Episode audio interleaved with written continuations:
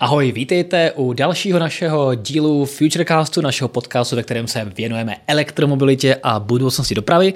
A tentokrát se mi z cest eh, dalekých severských navrátil šéf-redaktor Marek Tomíšek. Ahoj. Ahoj. Uh, nebudu říkat, že jsi opálený, protože na severu se asi opálit moc nedá. No, Trochu. Trochu.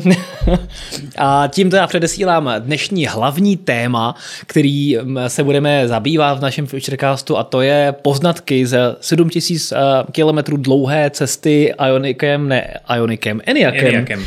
Eniakem na, do Laponska. Eh, budeme se eh, bavit o tom, jak to bylo s nabíjením, jak se dá nabíjet do kemp, v kempech, protože ty jsi měl Eniak s tou speciální nadstavbou, hmm. takže jsi spal i na, na Eniaku, ne v hmm. Eniaku, ale na Eniaku. Takže tohoto všechno si dneska povíme a zároveň na začátku projedeme klasické novinky a na závěr vyhlásíme vítěze naší soutěže s Unikultech, kterého jsme minule, nebo kterou jsme minule vyhlásili a dneska se dozvíte, kdo je tím šťastlivcem, který si odnese zajímavou hodnotnou cenu. Tak pojďme na to a nejdříve se pojďme podívat tedy na novinky, které se za uplynulou dobu staly.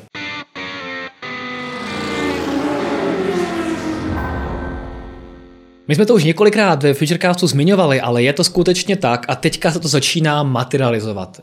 A je to konkrétně doba ultra rychlá nebo rok hmm. ultra rychlý eh, v Česku, protože v letošním roce rostou ultra rychlé stanice eh, v Česku nebývalým tempem a opravdu se jejich počet výrazně rozšiřuje. A v uplynulém vlastně týdnu nebo dvou všichni tři hlavní operátoři z té velké trojky, to znamená ČES, PRE, E.ON, oznámili eh, velké zrychlování a stavbu eh, nabíjecích stanic. Eh, pokud začneme třeba préčkem, tak to nyní spustilo šestistou nabíjecí stanici ve své síti, což je opravdu velký kalup.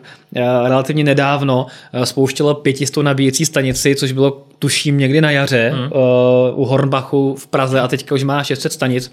Je tedy pravda, že do tohohle čísla hodně pomáhá stavba některých eh, AC stanic v Praze, klasicky na trafostanicích, chytrých lampách a tak podobně, ale uh, co se týče té šestisté stanice, tak ta je umístěna dokonce přímo u sítla uh, pražské energetiky a jedná se o uh, ultrafast stanici, klasický Alpitronic Hypercharger s výkonem 150 kW. No ale jinak, eh, Pre eh, už zveřejnilo, o tom jsme také psali článek, že eh, na klíčových lokalitách v Česku bude zrychlovat svoje 75-kové Alpitroniky na 150. Já jsem to třeba vyzkoušel už u Českých Budějovic hmm. a skutečně tam frčí 150 a jsem za to hrozně rád, protože tam jsem vždycky potřeboval o dvě minutky zkrátit nabíjecí čas, když jsem jel směrem do Rakouska a kupoval jsem dálniční známku. Teďka se to konečně podařilo. Hmm. Tak já bych potřeboval ještě, aby tu v Berouně zrychlili, ale ty, když teďka by mohli spíš otevřít. Znovu. Tak, eh, no, tak zkouš, zkusíme poslat do préčka, že by mohli i ten Beroun teda, ale dalšími kandidáty a stanicemi, které se zrychlují, je, jsou, je třeba Prostějov. Jsou to eh, na, další na řadě stanice na D1, a máme tady stanice, které budou také v Ostravě a tak podobně a zároveň pre staví ty uh, huby u Hornbachu, kterých letos vyroste hned několik. Takže préčko se činí. Neméně se činí také, také E.ON. Uh, ten mimochodem, uh, to jsme o tom také psali, začíná instalovat místo 60-kových Siemensů, 60 kW Siemensů, Siemensy s výkonem rovnou 90 kW a to za stejnou cenu. Hmm. Takže vlastně těsně pod tou hranicí ultrafáz nabíjení, za kterou se považuje 100 kW, tak máme 90 kW na už docela hodně lokalitách, což mi přijde jako fajn, že 90 kW už je jako výrazný upgrade oproti běžným rychle nabíjecím hmm. stanicím, vzhledem k tomu, že to zaplatíš e, standardní sazbu stejnou jako třeba na ABB, kde dostáváš 50 kW. Takže to je fajn. No a zároveň e, dokonce prázdnin posílí několik ultrarychlých nabíječek a včetně několika, které elektromobilisti velmi dobře znají. Třeba se dočká značného upgradeu ten velký hub v Humpolci. To tam, kde vlastně první hub u nás. Jestli to, je, to byl pr- historicky první nabíjecí hub, přesně tak, který eh, se dá označovat za hub. Ono to je i díky tomu, že naproti je Tesla Supercharger.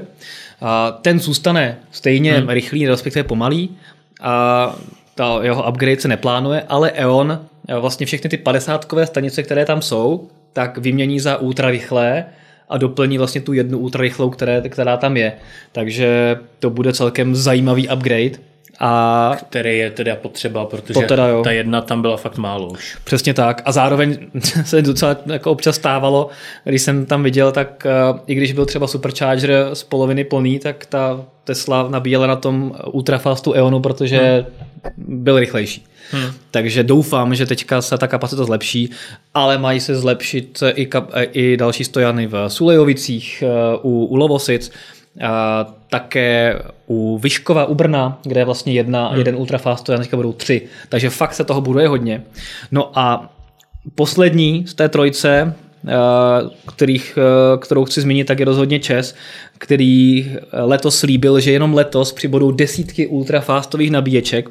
Eh, Častokrát to jsou lokality, které už jsou teďka osazené nějakými nabíjecími stanicemi, ale jeden ze stojanů, tak jak to teďka dělá, by vyměnil za ultrafast a většinou půjde o třeba Siemens Citera 360 nebo vyšší, vyšší nebo Siemens Charge, teda, pardon, a jednu takovou lokalitou je třeba Centrum Futurum v Hradci Králové, kde, kde potom také vyroste ultrafast nabíječka. Takže tyhle těch stanic poroste fakt hodně a letošek si myslím, že opravdu je možné označit za ultrafast rok uh, v Česku, protože na konci roku budeme mít desítky ultrafast stanic a ta síť se výrazně zahustí, což bude fajn a zároveň i ta Morava a severní Morava zejména, kde to trošku hapruje zatím, tak se nám zlepší. Uh, Za mě je to velice dobrý krok a potřebný, protože zejména u toho Česu, který měl už celkem dlouho poměrně hustou síť, hmm. ale neměl prakticky žádný ultrafasty, tak pro majitele aut typu třeba i Enyaq 60, který nemá až tak rychlý nabíjení, tak pořád ta 50 už je málo. A pro mě byl prakticky nepoužitelný, protože eh, většinou jsem hledal nějaký préčkový, aspoň 75, kde mm-hmm. daleko víc využiju výkon toho Enyaqu, takže, takže za, mě, za mě super a je to potřeba takhle posílit. Je to dobrá zpráva, takže já věřím tomu, že bude jen houšť a, a jsem zvědavý na to, co přibude. Další novinka. A Mercedes... Kluci, sorry, já vám do toho rychle skočím, Ano. než se na to vrhnete. Tak eh, Robin Novotný nám píše, že Vidíte. EON ještě přidává možnost platby platební kartou. E, Přesně tak, už má několik prvních stanic, kde je možnost placení klasickou platební kartou. Ono to budou muset udělat všichni, e, protože vstupuje v- platnost e, nařízení Evropské komise, kdy nově stavěné stanice, e, tuším od letošního podzimu nebo od ledna příštího roku, teďka přesně nevím to datum, tak musí mít platební terminál. A Což se mimochodem týká také eh, Tesly a jejich superchargerů, proto teďka jsme svědky v Evropě, když Tesla staví, tak staví ty nové eh, superchargery verze 4, které mají na boku display a platební terminál. Takže eh, platí to pro všechny, takže i, i u EONu je možné pípnout a nabíjet. A tohle to čeká všechny. Což znamená, že na superchargerech bude možný nabíjet, bude moct nabíjet kdokoliv prakticky. Pokud se to otevře, pokud otevřou ten supercharger, tak ano. Hmm. pokud jakoby všem. To znamená, ty superchargery, které už jsou teďka otevřené, tak na nich může nabíjet kdokoliv, hmm. ale musíš mít speciální Tesla aplikaci. Jo. Teďka budeš moci jenom pípnout kartou a nabíjet. Takže eh, jsem na to zvědavý, mohlo by to být zajímavý. A pro, pro ty, kteří nechtějí mít nějaké karty, aplikace a tak podobně. Ještě nějaké komenty k ultrafast stanicím? Asi tady mám jenom komentáře třeba tady od Míry Tomíška našeho, že Ionic 28 kWh je při cestování eh, ta 50 kW nabíječka taky málo a je to prý znát. No, A otázka ještě Míru, Míra posílá otázku, jestli to nebude při platbě kartou dražší. To je dobrá otázka. Možná, možná bude a tím pádem od toho lidi odradí. Ale stejně jako teďka, to se, to se ukáže, no, jestli ta platba kartou bude vlastně ve stejném režimu jako takový ty ad hoc nabíjení, kdy si naskenuješ QR kód a máš tam nějakou vysokou sazbu, tak je možný, že to tou kartou bude stejné a tím pádem to sice bude jenom trošku spohodlnění, že pípneš tou kartou, ale stejně bude jako výhodnější si pípnout buď to tím čipem nebo agregovanou kartou od automobilky. No. Jenže pak to bude zbytečná investice do těch terminálů, které nejsou úplně levný no bude, a no. jejich provoz není úplně levný a ve výsledku je vlastně nikdo nebude používat, jako většina lidí nepoužívá ty QR kódy. Je Já to tak. aspoň teda se QR kódům bráním, jak můžu, protože to je takový zlouhavý, než, než to člověk spustí, tak pípnu kartu a nabíjím. No, je to, je to zlo. Každopádně, další novinkou, teď už se přesouváme od nabíjecích stanic k tomu, čím se dají nabíjet, co nabíjí ty stanice, tak je nová verze, respektive facelift Mercedesu EQV a Evita. Bohužel ještě si musíme počkat na tu novou čistě elektrickou zbrusunovou platformu One EA, která ostartuje v roce 2026 u Mercedesu a na ní budou postavené všechny velké dodávky a střední dodávky a zároveň také nová generace EQVčka. Hmm a bude to nová platforma se všemi moderními prvky, tak e, zatím si musíme vystačit s tou stávající, takže věci typu kapacita baterie a tak podobně, ani teda dojezd, který je u EQVčka takový jako na hraně, se nezměnila, ale EQVčko dostalo dlouho potřebné věci, e, jako třeba, že jsme se konečně zbavili startování klíčkem a ručních ukazatelů a takovéhle věci. Takže jsme dostali MBUX, eh, nový, novou generaci infotainmentu, eh, dostali jsme nová světla, eh, novou techniku a spoustu dalších věcí, včetně hlídání pruhů, nového asistentu řízení, v případě nabíjení jsme se dostali, dočkali plug and charge a takové, takovéhle věcí, takže se to dostalo na úroveň dalších Mercedesů, což je fajn, protože to současné EQV to bylo uh, trošku smutné v těch, hmm. v těch, těch věcech, takže teďka jsem fakt rád, že se to, že se to posunulo. A no, promiň. Napadá mě, jestli Evy to dostane, to asi nedostane MBUX, že jo? To mě teďka tak jako napadla Mělo myšlenky. by, mělo by, protože snad jo. Protože Evy to mělo vždycky eh, jinou přístrojovou desku, která vycházela vlastně z Vita, hmm. zatímco EQVčko z V-Class. Takže bych tak nějak čekal, že u Evita zůstane klasický budík, No, a... koukám na Evito a je tam MBUX. No. Je, tak, mm. tak dobrý to. No, jakoby ale, klasické, ale, budíky, ale, tam zůst, ale klasické není... budíky tam zůstaly, ale je tam uh, ten pravý display už MBUX. Jasně, ale nemá, nemá hyperscreen, má, má to ne, to nebude mít ani EQV hmm. hyperscreen, to bude mít ty klasické dva displeje, jak hmm. jsme na to zvyklí, ale systém bude nový. No. A takže aspoň jsme se posunuli. Hmm. No a uh, vzhledem k tomu, že pojedeme na Mnichovský autosalon, tak je rozhodně dobrá zpráva, že se představí právě zde. Takže pokud tě zajímá EQV a třeba ve verzi Marco Polo. No teď jsem to chtěl říct, že jsem zvědavý, jestli eh, s tím faceliftem třeba nepřijde Marco Polo, protože tak nějak čekám obytný elektromobil a zatím, zatím se nic neukazuje. Tak... Může se na to zeptat, ale osobně bych typoval, že si počkáme až na tu novou platformu, platformu One EA, jakoby na oficiální elektrický Marco Polo od Mercedesu hledně EQVčka protože ta platforma by měla poskytovat mnohem větší hustotu eh, jiné baterie a lepší dojezd. Hmm. Ale Marco Polo by mělo být v tom EQT. Vím, no, to právě Ale ten už Mercedes se, To naznačoval. se pořád nějak nechystá představení teda, nebo zatím, možná... zatím ne, no. Ukázal studii uh, někdy, myslím, že začátkem roku, jestli se nepletu, EQT Marco Polo, tak už jsem se těšil, že konečně no. něco by mohlo přijít a a pořád nic? ticho po pěšině. Tak třeba se tam ukáže EQT Marco Polo. Uvidíme. Oh. Říkali, že je blízko sériové podobě ta studie. Tak... No já doufám, že ti teda tu, tu podobu zlepšili, protože tam je pořád ještě ten stará, stará, stará verze infotainmentu, je tam všechno vlastně po staru, včetně toho startování klíčkem, jako bylo EQVčka. Takže... No, to, to mi je jedno, hlavně když jo, to bude já obytný. Že... Ano, ano. no dobře, takže to máme EQV. A zůstaneme ještě u německé provenienci produkce. Já jsem se těšil, že se třeba budeme moct v tom Futurecastu už něco říci dalšího o projektu Highland u modelu 3 nebo tak, ale pořád nás Tesla napíná, pořád nic nevíme, takže se na to budeme muset ještě počkat.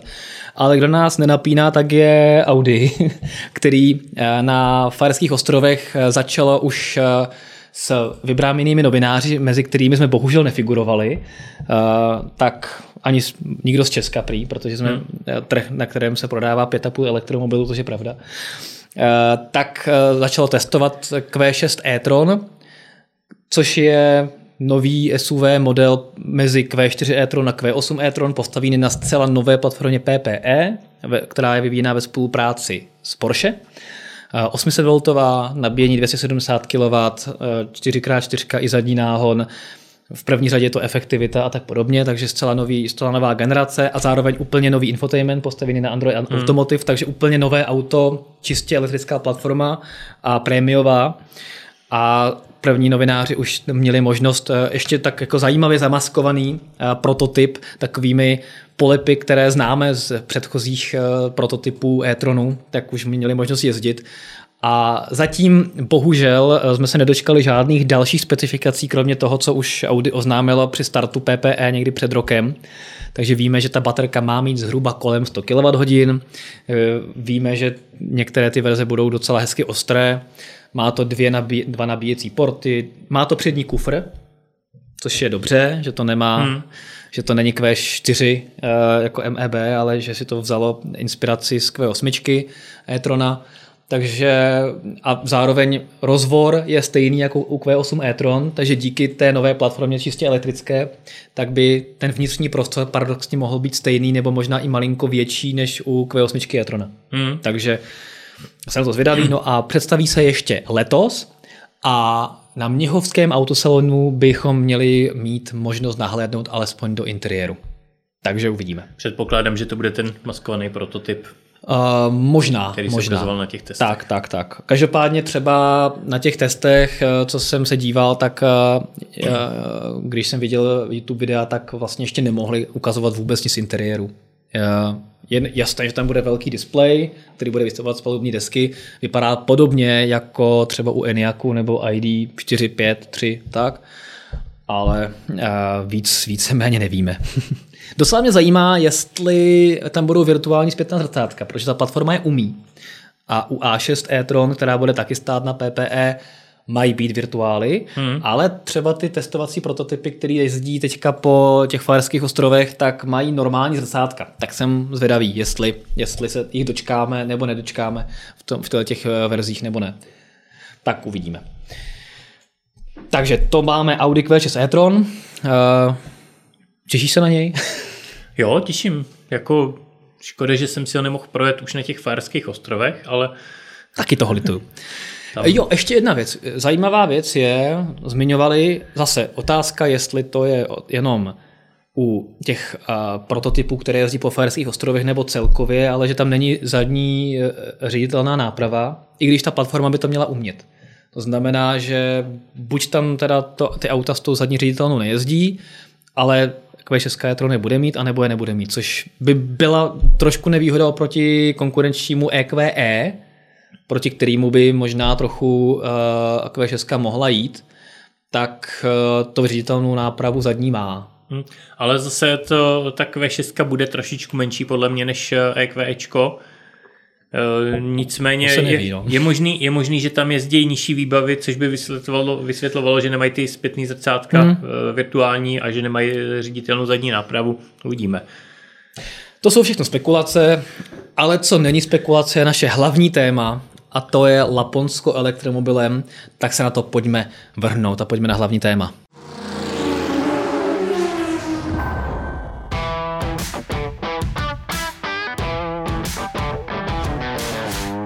A teďka přemýšlím, na co se začít ptát.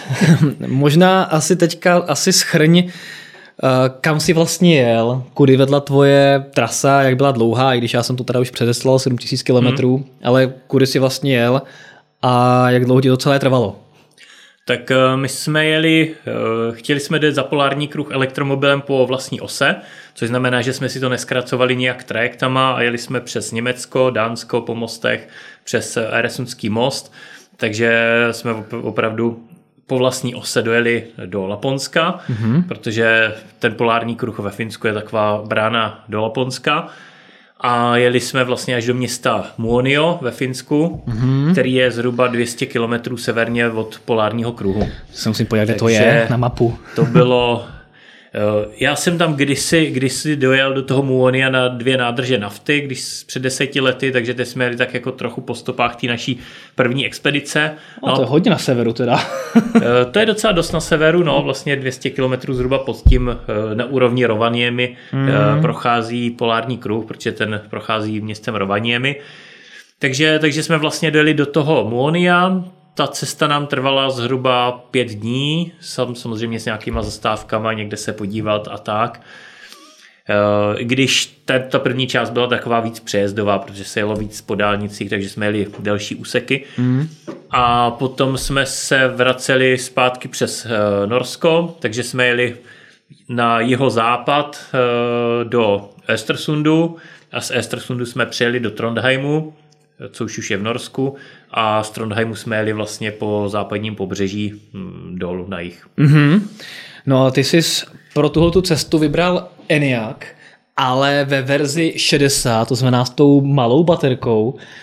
Proč zrovna Eniac a proč si zrovna vybral, když to řeknu z mýho pohledu, masochisticky na dlouhou cestu malou baterku? Uh, no tak... Chtěl si častěji nabíjet.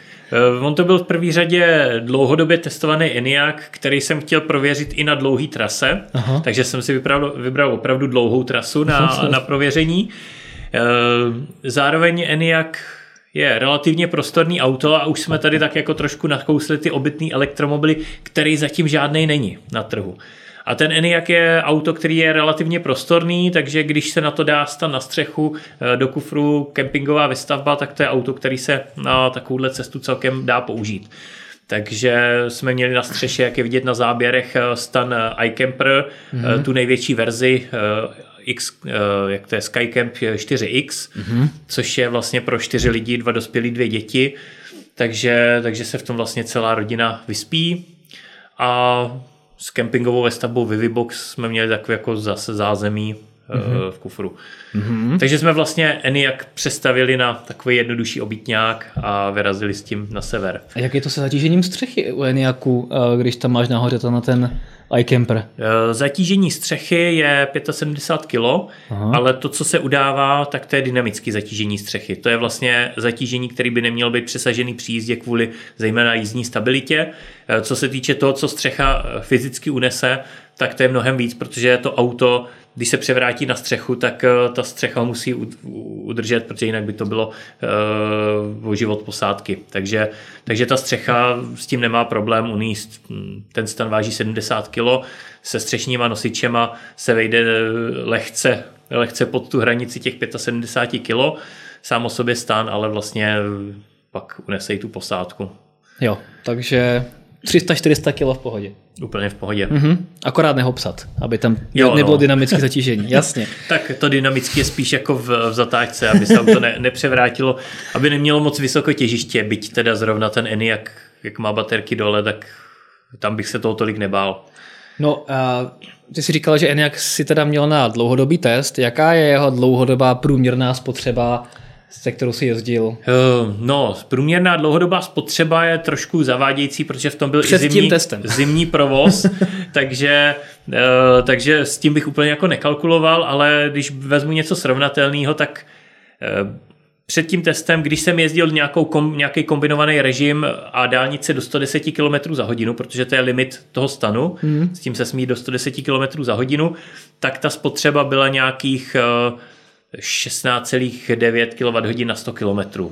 To znamená, Takhle. že pokud to přepočítám na 58 kWh baterku, tak se dostal na nějaký reálný dojezd nějakých třeba 300, 350 hmm. jo, po něco takového, no, 110. lehce přes 300 km. Jasně. Eh, no a, a se stanem... O kolik to stouplo? No, to jsem se chtěl Se stanem to stouplo zhruba na 19 kWh, respektive celou tu cestu, celých těch 7000 km jsme jeli se spotřebou rovných 19 kWh na 100 km podle palubního počítače. Hmm. Nemám to ještě spočítaný úplně podle reálného tankování, hmm. mám zaznamenaný data a to budu muset spočítat. Tak takže to není moc velký rozdíl, to jsem čekal mnohem větší. 2,2 kWh na 100 km s tím, hmm. že Zároveň to auto bylo plně zatížené, jak už jsem zmínil, tu kempingovou vestavbu, eh, čtyři lidi v autě a kufr plný zavazadel, takže, mm. takže vlastně plně zatížený auto s, se stanem na střeše a ta spotřeba nějak výrazně nestoupla. Takže jste kalkulovali nějakých třeba 250 km dojezdu, takže hmm. takhle jste hopkali.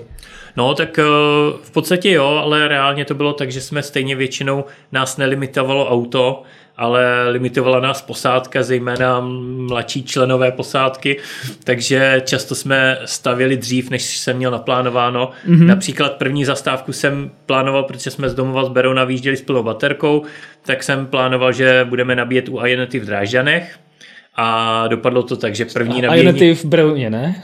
Uh, ne, uh, na Ionity v Lovosicích.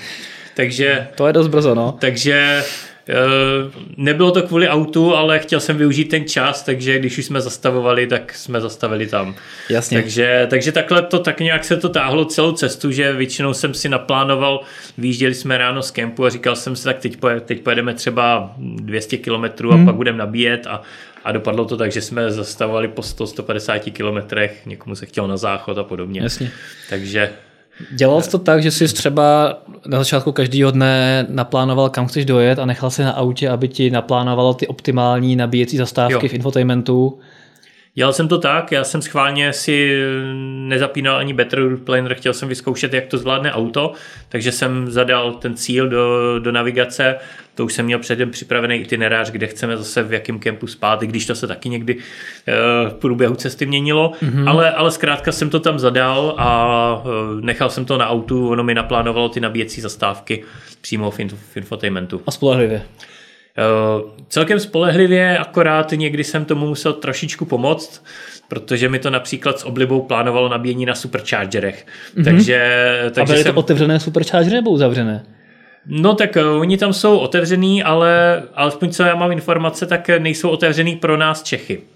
Protože ono to je tak, že když jsi z té země, třeba ze Švédska, kde to je otevřený, tak, tak to je pro tebe otevřený. Mm-hmm. Údajně to jsem až zjistil cestou nebo po návratu, když jsem se ptal na to Tesláku, tak, když, tak se v té aplikaci dá změnit země, odkud seš jakoby a potom, potom to jde. Ale to jsem, to jsem neměl a auto to samozřejmě neví, jestli to mám nebo nemám, ale, ale zkrátka v těch, v těch státech, kde se dá nabíjet na superchargerech, tak to tam plánovalo i ty superchargery. Mm-hmm. A i když jsi si v navigaci jakoby dal vyfiltrovat stanice jenom na PowerPass? Já, já jsem dal vyfiltrovat na PowerPass a Ionity a stejně mi to tam plánovalo i jiný stanice, takže no, tohle tam... třeba pípnout, vyzkoušel na, někam na superchargeru, třeba by si byl jako překvapený. Uh, oni snad nemají ani čtečku čipů, Nemají, no. nepletu. takže... Takže a když jsme u toho nabíjení, tak co plug and charge, protože Ionic se s, softwarem 3.2 naučil plug and charge, to hmm. znamená na vybraných nabíjecích stanicích, které taky podporují plug and charge, tak jenom přijedeš, zastrčíš a nabíjíš typicky Ionity. Jak, jak jsi měl s tím zkušenosti? To fungovalo ze začátku velice dobře v Německu. Tam mm-hmm. v Německu na všech stanicích jsem připojil a okamžitě... v Lovosicích taky? Uh, I v Lovosicích. I v Lovosicích jo. jsem to připojil a začalo to nabíjet. V Lovosicích jsem měl problém, že to nešlo ukončit, mm-hmm. že jsem to musel ukončit z auta. Nevím, jestli to byla nějaká chyba té stanice, ale zkrátka mě to tam nenechalo. Jsem klikal na stanici na to stop a nešlo to, mm. takže jsem to musel ukončit v autě, což ale zase jsem později zjistil, že to může být i výhoda, ale tomu se dostanu později. A v Německu jsem to zkoušel i na Aral, protože Aral teďka nevím, jak to tam má ten druhý Aral něco, mm-hmm. tak to jsou hyperchargery od Alpitroniku, většinou 300-350 kW a jsou taky do tý, v té síti vybraných partnerů PowerPassu, tak jsem to zkoušel i tam a tam to taky fungovalo, takže, mm-hmm. takže i Alpitronic Hypercharger to umí, normálně jsem připojil, za chvíli se to spojilo a nabíjelo to. Takže, takže PowerPass fungoval, nicméně v Dánsku, v Dánsku na jednom nabíjení kousek před uh, Kodaní, tak tam mi to nešlo, stanice se kousla a teď nevím, jestli se kousla kvůli tomu, nebo na ní byla nějaká chyba, ale museli mi resetovat, musel jsem volat na linku, museli mi resetovat tu stanici, aby šla vůbec odpojit z, au, z auta, protože mm-hmm. se mhm. to zamklo a nenabíjelo, nenačetlo se to mm-hmm. a i když ji resetovali, tak to pak po mně chtělo přiložit kartičku, takže jsem musel jít pro kartičku přiložit, pak už to nabíjelo. Mm-hmm. Takže m, občas to nezafungovalo úplně. A to byla jaká stanice? To byla Ionity. Jo. Mm-hmm. To byla Ionity, pak a pak na severu Švédska se mi stalo u několika, že, to, že se to nespojilo přes uh, plug and charge, tak jsem musel dojít pro kartičku a přiložit. Mm-hmm. Takže funguje to, ale asi ne ještě stoprocentně spolehlivě. Otázka je, kde je chyba, na které straně, jestli u stanice nebo u auta. No a okřídlená otázka, co fronty na nabíjení no. Eh, v, nějaký, v některých zemích. Eh, narazil se na nějaké fronty na nabíjení a jak dlouho si případně, jestli, jestli jo, tak jak dlouho si třeba čekal? Eh, narazil. Eh, dokud jsme jeli Německo, Dánsko, tak to bylo v pohodě. Ty Ionety tam byly celkem vytížený, ale vždycky třeba jeden stojan byl volej, takže, takže se dalo. V Dánsku to bylo A ty jsi to sledoval, promiň, jako v, v autě, v infotainmentu, jestli se podíval, jestli jo, je to plný nebo auto, ne? Auto mi to ukazovalo, jestli to je nebo není plný. Ono to ne vždycky bylo úplně spolehlivý, protože někdy to ukazovalo že je volná, ale ta volná byla nefunkční, ten jeden stojan, okay, okay. Takže, takže to ne vždycky bylo úplně spolehlivý, ale jako když to ukazovalo volný je zelenou tečku, tak jsem to bral, že, že to je volný. Eh, většinou jsem měl poměrně velkou rezervu, takže bych jako mohl případně přejet někam, někam dál, ale když jsme přijeli do Švédska, tak tam to začalo. My jsme teda eh, od Švédska nabíjeli i v kempech, tomu se možná potom, potom můžeme dostat. To by mě jako zajímalo potom, no, určitě. Ale nabíjeli jsme i v kempech a to nás trošku zachránilo před tím e, na tom kritickém úseku, protože mezi Malmé a Stockholmem, což je vlastně ta trasa z Dánska do hlavního města, nejfrekventovanější a nejobdlenější část e, Švédska, tak tam byly ty Ionity stanice doslova obsypaný. Mm-hmm. Tam na každé stanici byl zaměstnanec Ionity ve vestě žlutý, a dával pořadový čísla. Takže když jsme přijeli a dostali jsme třeba čtyřku, nebo nám nabízel čtyřku, tak jsem si ji vodně ani nebral, říkám, ať to dá někomu jinému a, a jeli jsme někam jinam nabíjet, třeba na nějaký padesátkový EON a, a podobně. Aha. Protože to se nám tam jako fakt eh, nechtělo čekat. Hmm. Uh, a vlastně posle, první, kde jsme ve Švédsku nabíjeli na Ionity, tak bylo těsně před uh, Stockholmem. Je to město, teď si nespomenu na jméno, ono takový další, takový další název, vyrábí se tam Scania. Bylo to kousek od továrny Scania. A tam jsme dostali jedničku. Tak, eh, tak to si akceptoval. To jsem si říkal, to, to jako to počkám, asi 10 minut jsme počkali, nějaký Polestar, kterých tam jezdí v mraky, tak akorát odjel po 10 minutách, tak Mále mě předběhla i trojka, ale paní, která to tam řídila, tak ji jako zarazila, ne, že musí dostat pořadový číslo, že tam jedu já, Dobře. takže to tam jako opravdu hlídala, protože tam ta fronta byla... I jako... trojka na Ionity, to by mělo být trestný. No, tak... Ať si jede nabíjet někam na 50. jako. A ta fronta byla jako kousek, kousek dál až za těma stojanama, takže on si myslel, že to tam je volný, tak jo, než, jo. než, se to uvolnilo, nebo jak se to uvolnilo, tak než jsem tam stihnul najet. Hele, a ty jsi tam, a... jel, ty jsi tam jel i přesto, že jsi věděl, že ta stanice je červená jako obsazená? Eh, tahle zrovna byla zelená a jeden stojan byl nefunkční, takže tam jo. bylo, já nevím, 8 no, nebo 10 ty ostatní, jak si říkáš, jsi dostal třeba čtyřku. Uh, no ono to tak často bylo, že třeba jeden stojan byl nefunkční. A takže... tím pádem jako to ukazovalo jako, že zelená. No, Aha, no. To není úplně šikovný, ale...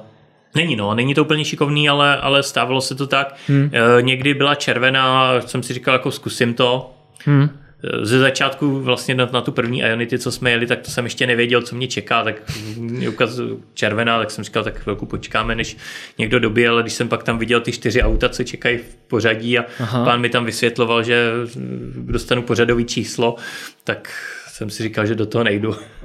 A jiný ultrafast stanice jste zkoušeli, nebo tam je ta síť tak špatná, že jo. jenom Ionity a pak 50? já bych neřekl, že ta síť tam je špatná. Oni tu síť mají hodně hustou, problém je počet stojanů. Mm-hmm. Oni, mají, oni mají poměrně málo stojanů. Jediná Tesla to tam má pokrytý opravdu velkým počtem mm-hmm. superchargerů a tam, tam se žádný fronty nečekali. Ale ostatní mají málo stojanů. Mm-hmm. 10 prostě, 10 stojanů na čerpací stanici je málo ve Švédsku. Mm-hmm. Eh, je to vlastně druhá, eh, druhá země v počtu eh, v poměru elektromobilů, takže hned po Norsku. Hmm. Takže to je málo, ale třeba na tom jednom z Ionity, kde jsme to zdali, tak tam bylo už postavených 10 alpitroniků, nebo ne, nevím kolik, des, několik alpitroniků, pět, pět alpitroniků, ale těch, těch dvou 300 kW, co vlastně umí nabíjet dvě auta najednou, tak od K, Circle K, což je vlastně okay, no, vlastně. fast food. Jejich, no. Ne, tam, tam je to no, čerpací stanice, no, síť čerpacích jasný. stanic. No, jo, jo, jo. Akorát ty nejsou na IV Power Pass a ještě nebyly spuštěný. Byly, byly tam vyloženě už jako vidět, že postavený, ale ještě zapáskovaný, hmm. takže otázka asi hm, chvilky, než to spustí. Jo, jo, jo. No a takže bylo vidět, že na tom pracují, že to zahušťují, ale jsou pozadu Nes... za tím počtem aut. OK, takže úplně opačná situace jako u nás. Jo. A v Německu případně. Nicméně teda mě říkali, já jsem se pak vlastně té paní na té poslední stanici, kde jsme měli tu jedničku, tak jsem si ji pak ptal a ona říkala, že tahle situace začala se začátkem prázdnin. Hmm. Že do prázdnin to bylo v pohodě a že jak začaly prázdniny a lidi se dali víc do pohybu, hmm. tak vlastně museli zavíst tyhle služby na stanicích. Hmm. Ale samozřejmě musí to fungovat i o prázdninách, takže hmm. je potřeba posilovat Zajímavý. infrastrukturu. No a co na dalekém severu? Jak tam vypadala nabíjecí infrastruktura třeba konkrétně v tom, jak, se, jak jsi to říkal? Uh, Muonio. Muonio a, a tak nějak nad Rovaniemi a tak podobně ve Finsku obecně. Jako tak eh, v tom Norsko, Finsku... Švédsko vidíme, že tam elektromobily jedou a že tam fakt se staví hodně. Co Finsko a sever Finska? Eh, Finsko je třetí v elektromobilitě po, po Norsku a Švédsku. Takže... Na severu asi jo, no.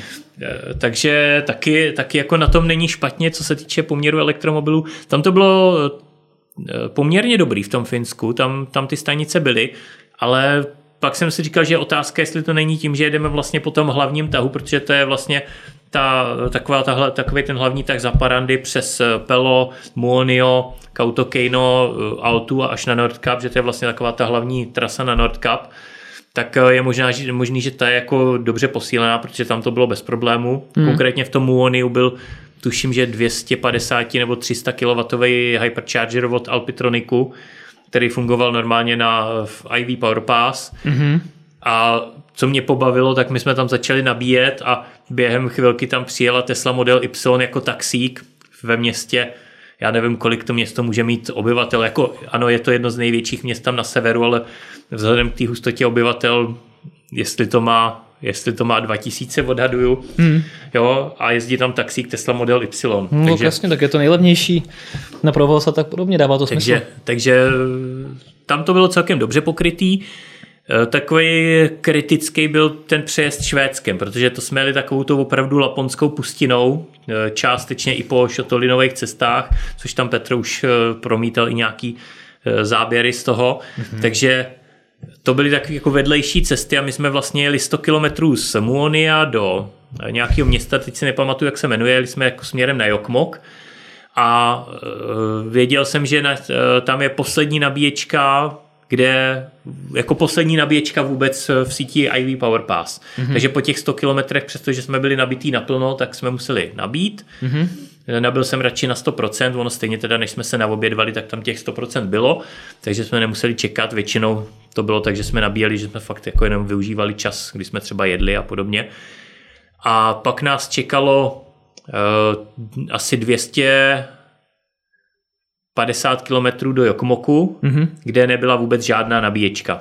Mm-hmm. První byla v Jokmoku a to ještě pomalá, Koukám tady na to, já teďka takže, na, na no. Takže my jsme pak vlastně nabíjeli asi až po 400-450 kilometrech na rychlo nabíječce.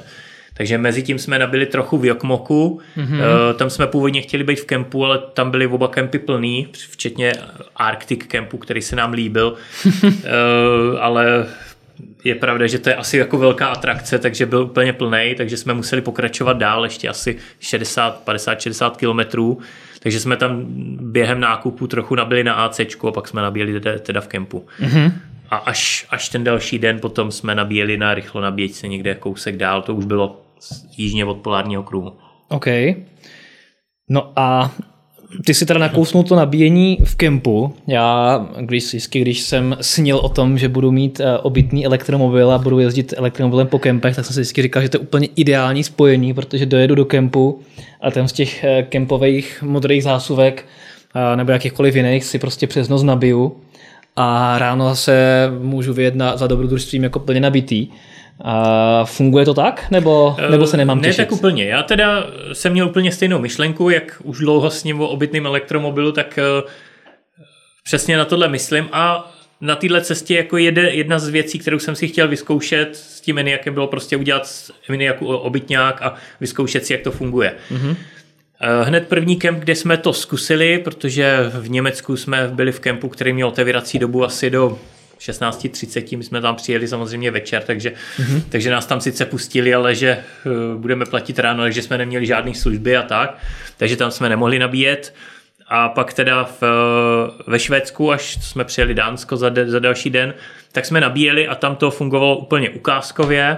Tam jsme přijeli do kempu, oni nám, já jsem se ptal na to nabíjení, oni říkali, v pohodě, máte zásuvku, není žádný příplatek za zásuvku, pouze e, vám pak ráno vyučtujeme e, nabitý kWh. Hmm a je to za 2,50 eh, švédských korun, takže zhruba 5 korun českých za kWh, takže nádherná cena. Mm-hmm. Takže, takže vlastně my jsme tam nabíjeli, nabilo se zhruba půl baterky, protože přestože jsem měl Munovu nabíječku, která si to e, jako vyzkouší a pak tam pustí to, co může a na zásuvce bylo 16 A, tak e, tam pustila jenom 10. Mm. Tak jsem říkal OK, nabíjel jsem 10 a nabilo se teda nějakých asi 20 nevím kolik, 27 kWh. No vím, že jsem platil 58 eh, švédských korun a odjížděli jsme s půlkou baterky nabitou. Okay. Takže... A většinou teda tam byly ty karavanové zásuvky nebo obyčejní zásuvky? Jo, ty karavany většinou. Jasně. To, to v nějakých dobrý. starších, menších kempech byly obyčejný, hmm. ale většinou to byly karavanový. No, super. Takže, takže takhle to tam fungovalo v tom prvním kempu, což si myslím, že je úplně ideál, protože pak byly nějaký kempy, kde se platil paušál za tu zásuvku, Eh, bylo to většinou od 50 do 150 švédských korun, takže ten rozptyl byl poměrně velký. Mm. Ale mě nešlo úplně o tu cenu, mě šlo o to pohodlí. I těch 150 korun švédských, což, je, což jsou 300, když zaplatím, tak pořád je to cena plus minus možná malinko vyšší než na Ionity z Ivy Power Pass, ale, ale nemusím zastavovat. Takže takže eh, Švédsko v pohodě, v, ve Finsku v tom Muoniu jsme měli trochu problém, že to nešlo nabíjet z jedné eh, z jedné zásuvky a blikalo to, že to vypadalo, že to hlásí, že tam není zemění nebo špatný zemění. Tak jsem přijel k jiný, protože jsem to řešil s tím recepčním a majitelem a on říkal, tak zkuste jinou tam jsem platil paušál, měl jsem zaplacený paušál za nabíjení, tak, to tak jsem si říkal, tak jako to, když jsem za to platil, tak to chci využít. Jasně. Tak, uh, tak jsem přijel k jiný a tam to nabíjelo, takže hmm. tam měl asi nějak, neměl zemění. Pak ještě ve Švédsku poslední, poslední noc, co jsme byli uh, pod tím Jokomokem, tak to taky fungovalo bez problémů. Ale v Norsku jsme narazili na to, že prakticky všude, kde jsem to zkoušel, tak tak byl problém se zeměním, mm-hmm. takže pak už jsem to v Norsku ani... zrovna, jo? V Norsku, no. no vidíš. Takže pak už jsem to ani neskoušel, mm. uh, protože většinou, většinou to dopadlo tak, že jsem připlatil za nabíjení a stejně nabíjet nešlo, takže... Mm-hmm. Nebo za zásuvku, takhle, za zásuvku jsem připlatil, ale stejně nešlo, uh, nešlo mm. nabíjet. Mm. Takže v Norsku mají asi nějaký, musím to ještě zjistit. Špatný zemění. no jestli, jestli tam mají nějaký jiný standardy zapojení a nebo byl nějak vybíravý? Možná no, norskou elektřinu třeba nechtěl, no, ale pak v Dánsku, v Dánsku už to zase šlo, hmm. pak jsme měli dvě noci v Dánsku a tam, tam to zase bez problémů šlo. No a zmínil si Norsko, jak to tam vypadá s počtem elektromobilů? Já většinou, když jsem v Norsku, tak jsem na tom jihu, klasicky Oslo a to okolí, hmm. kde samozřejmě jako pomalu každý druhý auto už je elektromobil. A co ten sever nebo střed? Vy jste byli tak jako v nějakém no, středu, že My jsme nebyli úplně na severu, já jsem párkrát byl i na tom severu, byť, byť dřív, před pár lety, třeba v Bodo, když jsem byl 2019, jestli se nepletu, tak tam těch elektromobilů nejezdilo tolik jako tom, na tom jihu, ale jezdili tam nějaký. A i v tom Trondheimu ta hustota nebyla asi taková jako potom, když jsi v Oslu, ale, ale stejně tam jezdili, jezdili mraky a třeba jsem se divil, co všechno tam potkávám na silnici. Teď si nemůžu vzpomenout na tu čínskou značku, takový ty, ty SUVčka. Zekr. Uh, Rolls Royce, no, ty, Zekr, ty no. kopie Rolls Royce. No, co to ohromnou tak, hnusnou maskou. No, Zekr, těch, no, jsem, těch ano, jsem tam potkal spoustu. To je ohyznost, akorát, to je akorát hrozný, vždycky no. jsem to nestihnul vyfotit, že to jelo naproti, nikdy jsem to neviděl stát uh, někde jako na ulici. No, je to, ale je, to, je, to je vždycky jsem to potkal jako kuriozitu, že to vyfotím, ale než jsem stihnul vytáhnout telefon, tak to pře, tak jsme to minuli. Jasně. E-tronu jsem tam potkal tolik, co asi za celý život jsem nepotkal.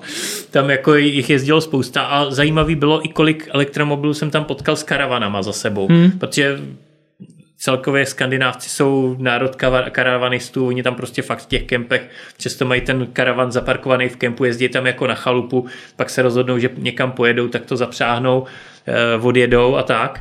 Takže oni tam mají skoro všichni ty karavany a fakt jako Tesla Model X, e-trony, BMW iX, to, to byly auta, které jako jsem běžně potkával s tím karavanem, eh, občas i nějaký Y, nějaký Polestary, eh, eh, ne, jo, Polestary taky, Polestary taky, nebo Volvo, Volvo XC40 Recharge, XC40 Recharge, prostě tam fakt jezdili s těma karavanama hodně. No XC40 Recharge, tyjo, tak to teda musí mít dojezd s karavanem teda. No, ale jako viděl jsem je, vlastně Polestar má stejnou techniku, Polestar 2, ten jsem, ten jsem vyloženě potkal na uh, Ionity, hmm. Akorát s tím karavanem to tam je problém. Některé Ionity už tam mají stavěný, takže Ty průjezdný, že jsou průjezdný, jasně. ale některý ne, takže pán tam přijel, odpojil karavan, zajel s autem. A... To bych jako úplně nechtěl dělat, no. takže jako já, já čekám spíš na to solo, prostě něco jako Marco Polo, Kalifornie hmm. s otvírací hmm. střechou, ať nemusím řešit tyhle věci. ID bus dlouhý, no. I, ID bus s otvírací střechou, Kalifornie nebo Mercedes Marco Polo. Okay, ideální, no. okay. A co bys udělal jinak? Uh, takhle, když jsi jako vyrazil na takovýhle trip, na co bys dal příště pozor, nebo co bys doporučil třeba? Hmm. Je, bylo něco, co tě jako hodně překvapilo, že jsi řekl, aha, tak tady jsem narazil a příště musím něco na takovýhle daleký cestě elektromobilem udělat něco jinak, nebo šlo všechno uh, tak nějak jako šlo, šlo všechno hladce a až na ten kritický úsek kde jsem si říkal, že bych příště asi jako pro zálohu si eh, udělal nějakou tu registraci u Tesly, hmm. protože ty superchargery tam všude jsou a zvlášť kdybych jel víc na sever, protože bych rád příští rok dojel až na Nordcup elektromobilem. No vidíš. a eh, zejména ten sever vlastně v Tére, což je kousek před Haparandou, tak je nejsevernější uh, Ionity vůbec protože jinde než v Evropě nejsou, takže nejsevernější v Evropě, nejsevernější vůbec. Pokud se nepletu, koukal jsem do mapy, tak myslím, že v Norsku nebyli žádný severnějc. Jsou tam nějaký plánovaný, takže mm. příští rok už asi budou, ale teďka byla nej, nejsevernější v tom tére. Tak ale, okay. ale superchargery tam jsou i na severu, mm. i směrem k Nordkapu, takže, takže asi jako bych si příště udělal registraci u Tesly, abych v případě uh, chybějících Ionity, anebo v případě uh, Ionity v obležení mohl využít ty superchargery, hmm. který tu kapacitu mají dostatečnou. Koukám, že nejsevernější je teďka Ionity je, co to je, Ulsvek a pak se staví ještě nějaký Settermoen. Jo tak ten Ulsvek, eh, jo, tak to je severnějc, tak to není nejsever, no, tak, tak to je nejsevernější v, eh, tady na naší trase, no. Jo, jo, jo. Ten, no, ta tak. zelená. A tam, tam právě jsem koukal na ty, na ty dvě směrem k Rovaniemi, nebo jedna směrem k Rovaniemi a druhá Tak to bys, když ale... nabiješ tady v tom uh, jak se to jmenuje, Setermoen, tak bys třeba už na sever dojel. To máš, to máš nějakých 600 km na Nordkap o tam tuď. No, tak. Což jako se stanem asi, Ty, to... EQ, EQSkem by to asi šlo. Jo, takhle, tak si, že se stanem nohou, ale... se znova. Aha, tak ale... to jo. Uh, chápu, chápu. No, takže velký dobrodružství ještě mnohem větší před tebou. A, tak jo, tak díky. Jsou tam od našich čtenářů a diváků nějaké dotazy na velké cestování elektromobilem. Vy se samozřejmě můžete těšit na velký schrnutí, včetně statistik a tak podobně, vědět, kde si nabíjel, hmm. kolikrát si tak, nabíjel tak, a tak. Takže kolik to stálo. Kolik to stálo, to se všechno můžete dočkat. To, to a... čekám na fakturu, co mi přijde z IV Power Pass. to bude velká.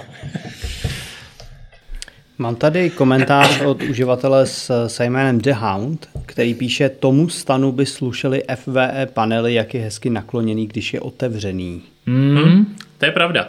Dokonce, dokonce eh, nějaký nizozemský pár jede s Eniakem po Africe. Teďka jsem to chtěl říct, mají no. úplně ten stejný stan, ten iCamper, a mají na něm nalepený ty panely, e, mají, mají ještě panely, které pak rozkládají okolo auta. No, to, a, oni mají teda panelů jako no, hodně, oni to jako celou louku vždycky jako pokryjou. Já, já, já je eh, chci kontaktovat a zjistit víc, protože jsem právě nedávno koukal na nějaký fotky a všimnul jsem si, že oni zatím stane mají takovou krabici bílou. Mm.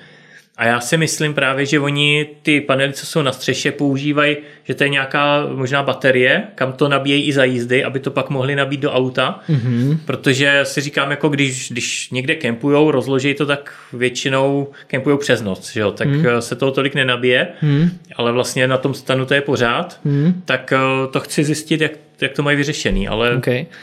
Já je sleduju taky, oni dojeli z Holandska až do Jihoafrické republiky a teď hmm. jsou na cestě zpátky. No. A nějak drží. nějak drží i přes, co jsem koukal, teda po čem jezdí, tak to je neskutečný jako někdy. No, tak nám, nám taky držel, my jsme taky No, a přece Af- Afrika no, si myslím, že je jiný no, level. Jako jo. Ale tak ta severská pustina to taky není úplně jo, jo, jo. vyloženě civilizace. No, to chápu. A Míra Tomíšek ještě dodává, že ten dojezd s karavanem asi bude v pohodě, protože se tam jezdí pomalu. Hmm, tak pomalu se jezdí, to je pravda, ale stejně to bude znát a stejně ten karavan něco váží. No, no já myslím si, že uh, já mám kontakt teďka na jednoho e-tronistu z našeho e-tron srazu, který se zabývá uh, prodejem a výrobou přívěsů a hmm. říkal, že, že má statistiky úplně ke všemu, takže se s ním chci domluvit na nějakém jako testu s a bez karavanu, o kolik hmm. se sníží, když pojedeme třeba za sebou jako dojezd a spotřeba tak, že to si myslím, to, že může být to zajímavý, zajímavý no. při různých rychlostech, takže jak uvidíme. No. A to je z našeho chatu pro tuto chvíli všechno. Dobře, tím pádem nás čeká milá povinnost vyhlásit vítěze, ale ještě předtím vás nalákám na další soutěž, která u nás uh, probíhá a to je o chytrou palubní kameru Nextbase, uh, kterou uh, můžete mít i s integrovanou GPS a podporou Wi-Fi. A je to konkrétně Nextbase 322G 2V a soutěž probíhá do 15.8., takže ještě dva týdny máte možnost se na to podívat a je to, pokud se podíváte na, na fdrive.cz, a tak vyhrajte chytrou palubní kameru Nextbase, my to připneme nahoru na web, abyste si to mohli teďka po Futurecastu najít a soutěžit vyplníte tam jednoduchý soutěžní formulář a třeba se na vás usměje štěstí.